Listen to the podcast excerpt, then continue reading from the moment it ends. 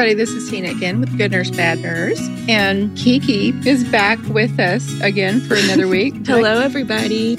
So, I guess we can get started with our little stories. We got two really interesting stories. Actually, this bad nurse story is for CNAs, which we haven't done a lot of CNA stories, but this one is a doozy. It's something else. Man, it's quite disturbing, actually, just to think that there could be people out in the world, you know, like this that do things like this. It's very disturbing to think about. We all have, at one time or another, at least, probably had family members who were in nursing homes or assisted living facilities or someplace like that where, you know, they're vulnerable. Any of us at any time could be in that situation. So to think that there are people out there like this who would do what these two women did is so unsettling. Yeah, it really is. Like when I was doing this show prep for this story, like I I joke about it, but honestly that's just how I cope with it. Mm-hmm. It's it's so disturbing to think that there are people like this that are working like people are so vulnerable in these places. Oh, yeah, absolutely. So, I guess without further ado, we'll get to talking about this. This is a, a story about Kathy Wood and Gwendolyn Graham. They were two nurses assistants together at a, a place called Alpine Manor Nursing Home. And this was in Michigan. They had a romantic relationship and kind of got into some trouble, you know, together. They they were kind of the you ever know people who like on their own, they would probably be fine. But when you put two, these two people together, it just creates, there's some synergy that happens. It just creates this monster. Yes. Well, that's kind of how Kathy and Gwendolyn were. They, you put those two together and it was just not going to be pretty. Kathy, well, both of them, first of all, suffered from personality disorders. It's just because you have a personality disorder or just because you suffer from mental illness does not mean that you're going to turn around and do something horrible to someone else. And I definitely would never want to give the impression that I think that because sir, I certainly don't. But a lot of times um, in these situations, people who do these sorts of things for whatever reason do ha- you know struggle with mental health issues. It's just it's just a reality. So Kathy Wood, we'll just try to start with her. She was born near an Air Force base in Washington. Her dad was a Vietnam veteran. She says that her mother was harsh and her father was physically abusive. She said her first sexual experience was with a boy.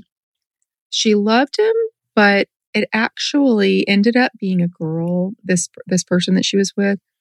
And so she felt betrayed and confused by that whole experience. Kathy says that this experience, her being on the other side of that, it kind of confused her. There were some people in her life at the time that felt like she made that story up, that it didn't really happen at all. And that she was just trying to get sympathy from other people by telling the story. How in the world she thought that was going to get her sympathy, I don't know. But I mean, wherever this is from, just like people saying they believe that, I don't know. mhm. That doesn't mean it's true. Right. And how would anybody think that that would get sympathy? I don't know. I don't either. And and I do think that when it comes to this sort of thing, sexual orientation issues, transgender issues, there people do have a lot of different opinions about it. And I think there are a lot of people who maybe don't want to believe that it's a legitimate issue or a legitimate thing. So that does sort of sound like something people would say because they don't want to accept the fact that that could happen, you know? Mm-hmm. Psychologists say that she has narcissistic personality disorder. So basically, she thinks the rules don't apply to her and she could be whatever she needed to be to get what she wanted. She was married at a young age, 17 years old. She had an unplanned pregnancy with her lover, Ken Wood.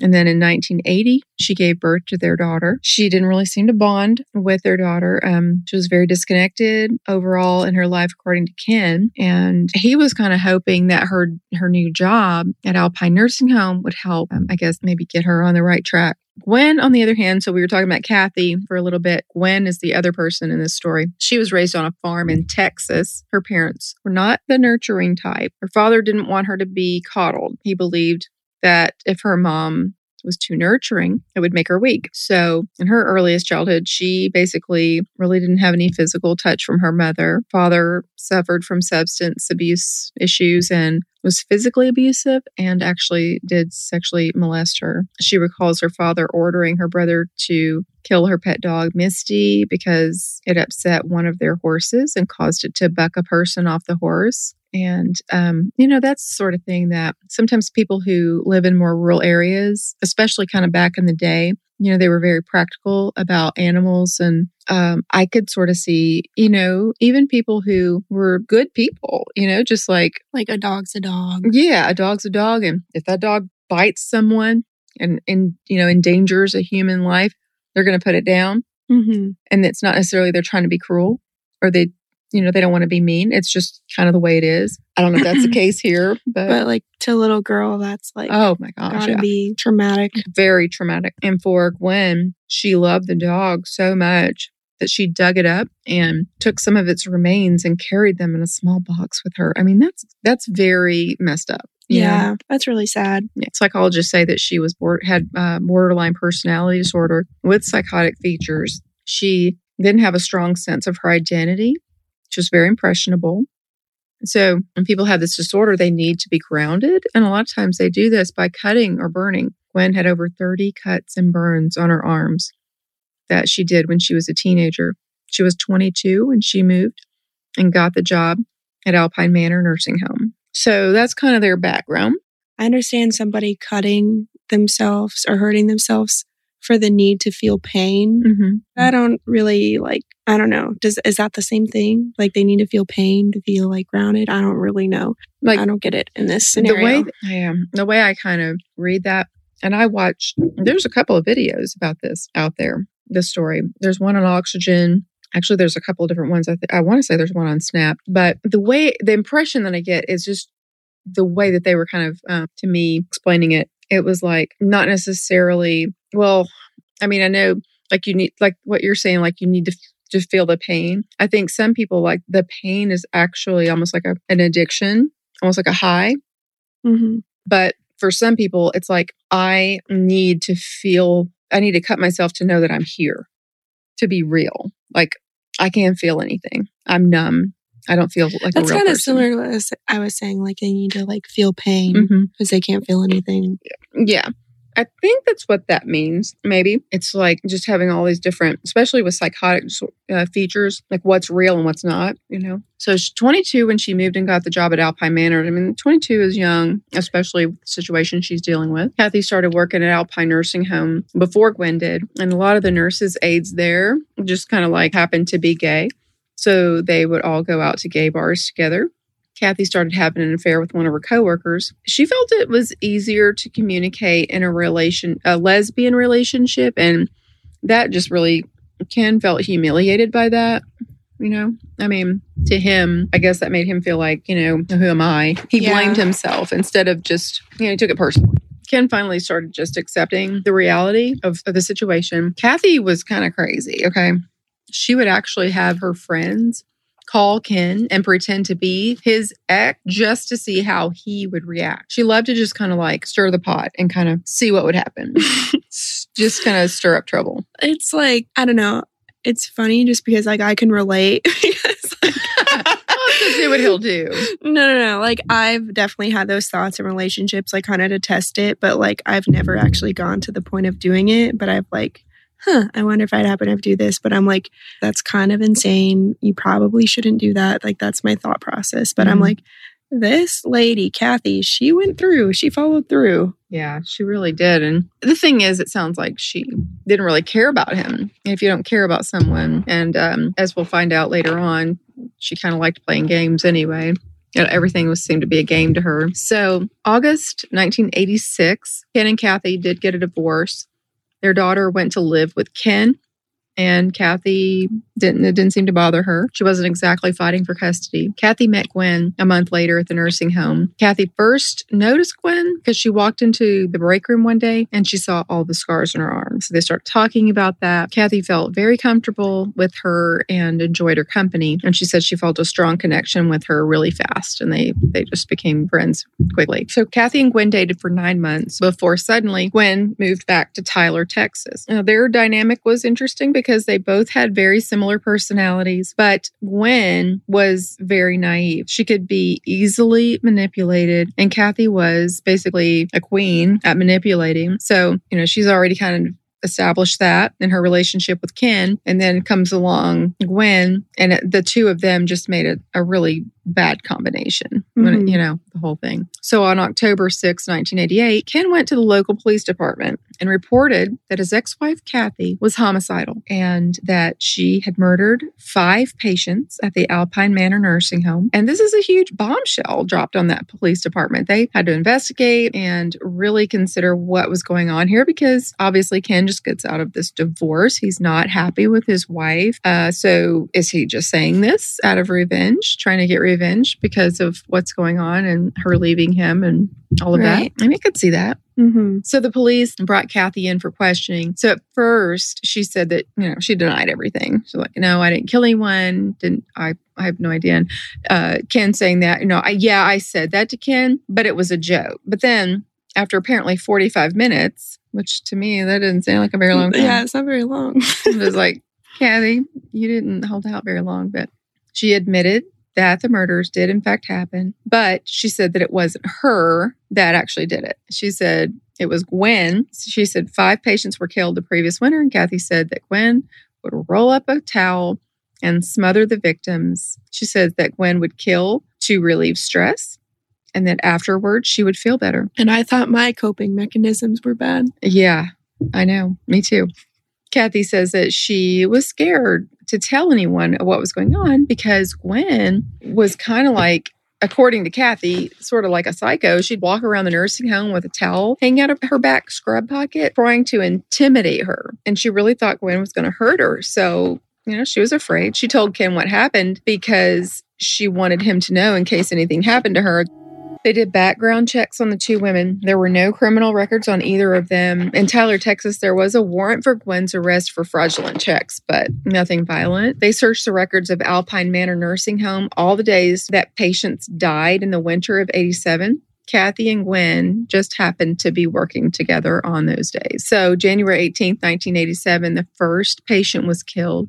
One month later, a 95 year old was murdered, and the murders went on and on. One patient uh, said he was attacked, but no one took him seriously because he was older. And, you know, people don't take um, older patients seriously a lot of times because they think, well, you're just confused, you know?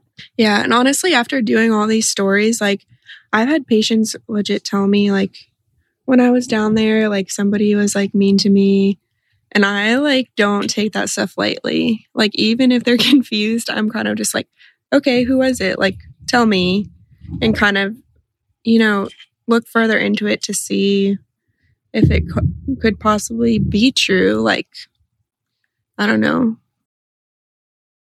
Well, even if a patient is confused, that doesn't necessarily mean that what they're saying isn't true. Mm-hmm. So I don't think we should ever just discount it. I think it's real easy, though, to be working in this setting and we hear these patients a lot of times saying things that don't make any sense. And so it's easy to just dis- dismiss it and go on. Yeah. That's the thing about doing a lot of these stories is it helps to kind of keep my focus where it needs to be because when I do these stories, it helps me to remember to, to listen to patients, you know, and to not just discount them and take them seriously, you know, if they say something like that. Because, you know, at the end of the day, any of us could be in that situation Mhm. and, and how vulnerable they must feel. They did interview their coworkers and their coworkers remembered them being okay at first, but then They also said that there were times when they were very unprofessional at work and would play games. They would even switch patients from room to room to try to confuse other staff workers. I mean, I can't imagine toying with a patient's life like that. I know. I mean, like, given that this is like what in the 80s? Yeah. Maybe that's like another factor, but like, I mean, I these just- are human beings. honestly, like, I was reading this story and I was like, this sounds fake. How would anybody, even if they knew that they did this as a joke, how would anybody see that as tolerable and not get rid of them at that point? I know. And yet, these things obviously happened. Mm-hmm. Doing things like that, like playing practical jokes, literally toying with patients' lives, just shows the lack of respect for just human life and human beings. Kathy seemed to get high from stirring up trouble. The, the people that worked around them, you know, the other nurses' aides, they were kind of divided when they asked if they th- if they thought that Kathy and Gwen killed their patients. Kathy says her letters from Gwen can prove her murdering um, of the patients, but the detectives couldn't find anything in the letters that would prove that Gwen murdered people. Kathy even took a polygraph test, but she did fail it. Detectives flew to Tyler, Texas, and interviewed Gwen and searched her house. They thought she seemed polite at the first meeting. and They couldn't find anything in her apartment. And then Gwen tells the detectives that she doesn't know anything about the murders and that Kathy has a sick mind and would lie about anything. So Gwen said that one Halloween, Kathy had her dress up like a patient with restraints. Okay. This is so weird. Uh, yeah, this part I like. I couldn't even like. Ugh. It just doesn't seem real. It's sickening. It's disgusting. Yes. She later used the restraints in their private, to quote, playtime. Gwen was uncomfortable with this, but she went along with it. It let Kathy restrain her. So I guess Kathy's uh, obsessed with manipulating people. Gwen was very upset by this, and she claimed that Kathy was physically abusive to her.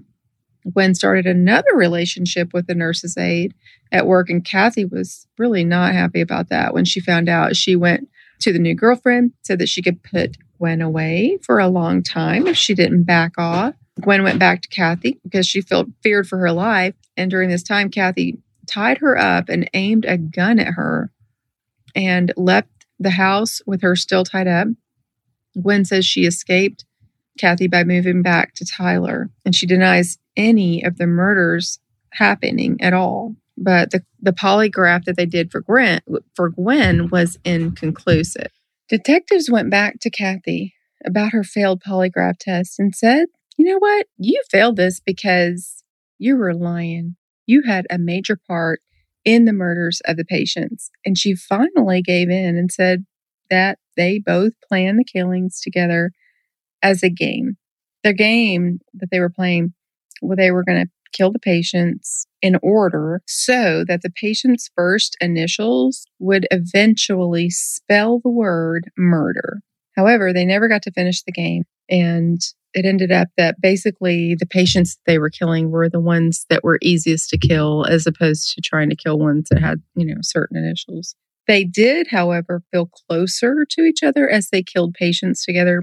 And they would say, I love you forever and a day. And when they killed like two people, they would say, I love you forever in two days. And then three people, I love you forever in three days, and that sort of thing. That was just their weird game that they had going on. So, November 1988, Kathy went to police for a second polygraph. It showed that she was actually telling the truth. They got a search warrant for two bodies of the victims, but they couldn't find any evidence during the autopsy that they were murdered by Kathy and Gwen. So, detectives were at a dead end.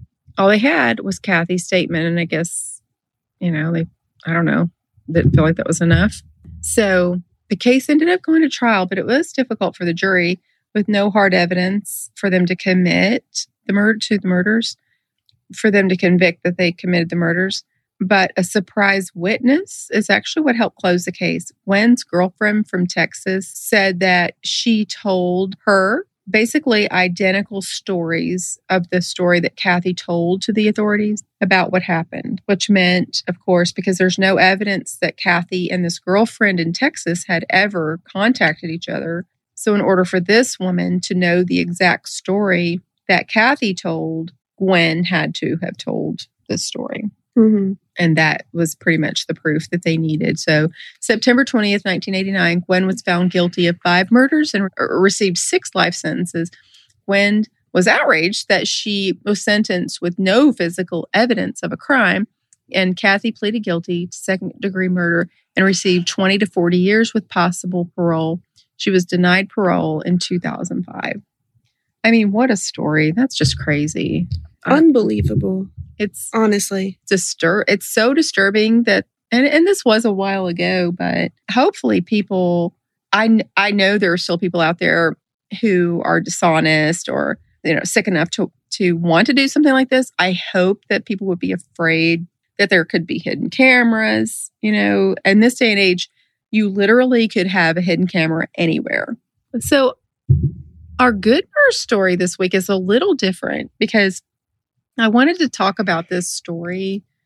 I feel like this is a very relevant topic for kind of what's going on right now in the world. This is about T- Tioka Williams. Tioka was helping out a white patient out of the bed when the patient lost her footing and Williams grabbed her to prevent the fall.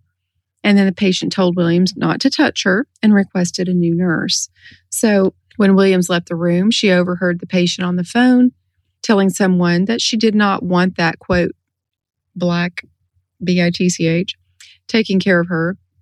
A coworker also heard, um, overheard the conversation. And then when Miss Williams went to her supervisor, she, you know, told her about the comments. The supervisor went to speak with the patient and the supervisor then removed Miss Williams from caring for the patient and assigned a white nurse to the patient instead. So Williams complained about the incident to human resources immediately after her shift was over. And she said that she was told that patients have the right to refuse care for whatever reason. So, based on this reassignment, Tioka Williams sued her employer for racial discrimination in violation of Title VII and Michigan state law.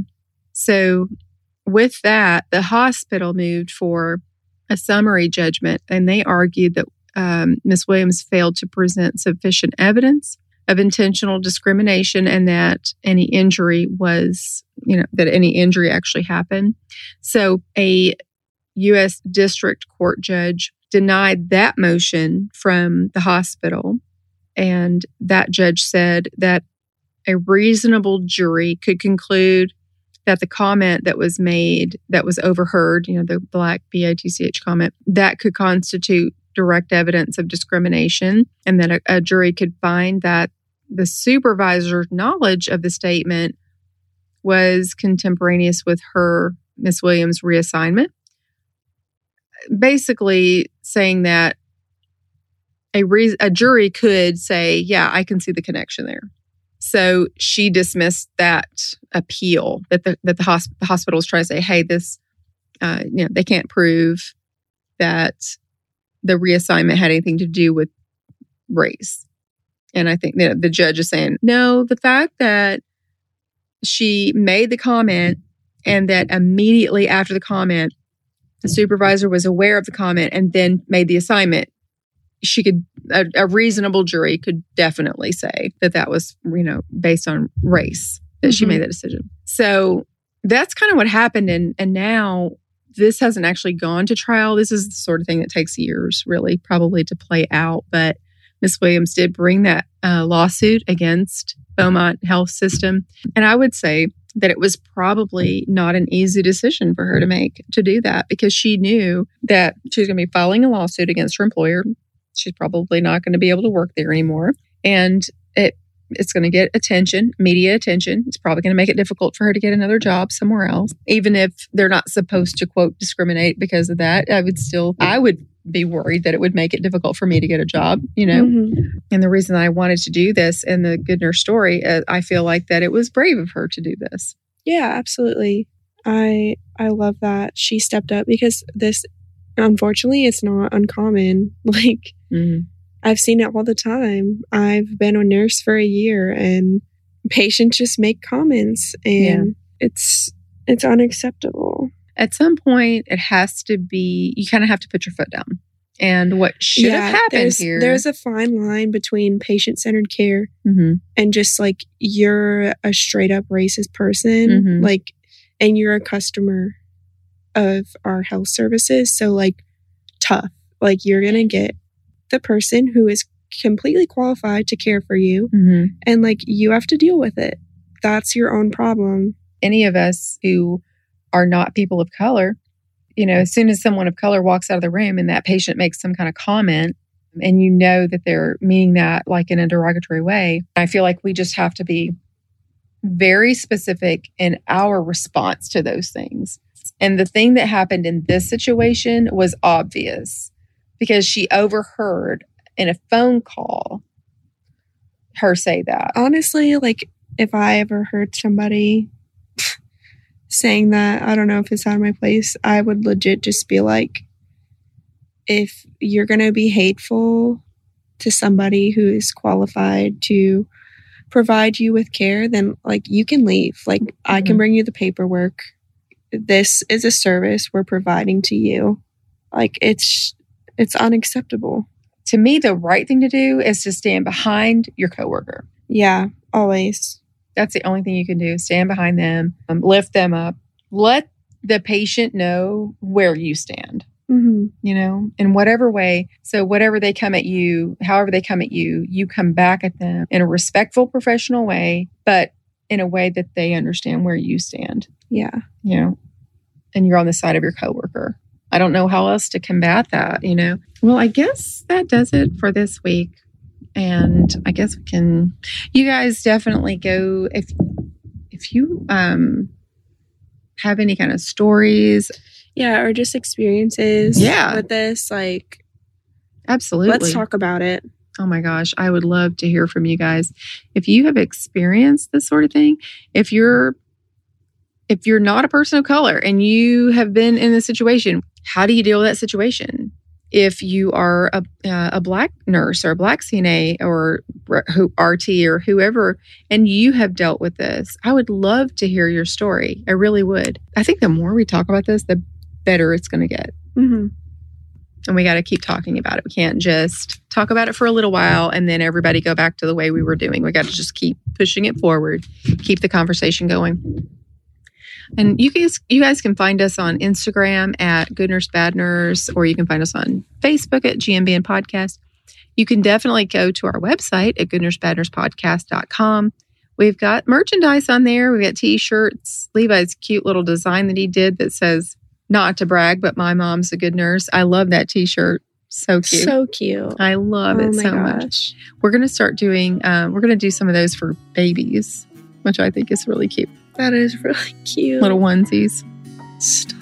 I know. I need one for Dookie. oh my goodness. Yes. Dookie needs a onesie. Or like he needs um, a bandana or something. Oh, that's a great idea. I love that. Well, you guys, send us some messages. I love hearing from you. And I just want to also remind you that even if you're a bad girl or a bad boy, please be a good nurse.